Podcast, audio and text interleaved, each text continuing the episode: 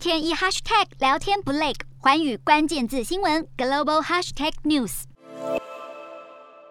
乌克兰总统泽伦斯基一号再次与美国总统拜登热线三十分钟，商讨对俄罗斯的制裁和对乌克兰的军事援助。泽伦斯基在双方谈话后，在推特上感谢美国支持。拜登随后也在推特发文，表示双方谈到美国将持续支持乌克兰，包含安全和人道支援。拜登也说将追究俄罗斯的责任，并说西方祭出的制裁已经对俄罗斯造成惨重的影响。乌克兰外交部长库列巴也在一号和中国外交部长王毅通电话。库列巴表示，虽然当前和俄罗斯的谈判进展得并不顺利，但乌方愿意继续推进谈判，也愿意和中国加强沟通，希望中国能够动用与俄罗斯的关系，劝说俄国总统普丁停火。说着支持各国主权，又同时暗批北约。中国对乌克兰局势的立场一直模棱两可。这次乌中两国外长通话，王毅再次重申尊重各国的主权和领土完整，但还是拒绝谴责俄罗斯对乌克兰的攻击，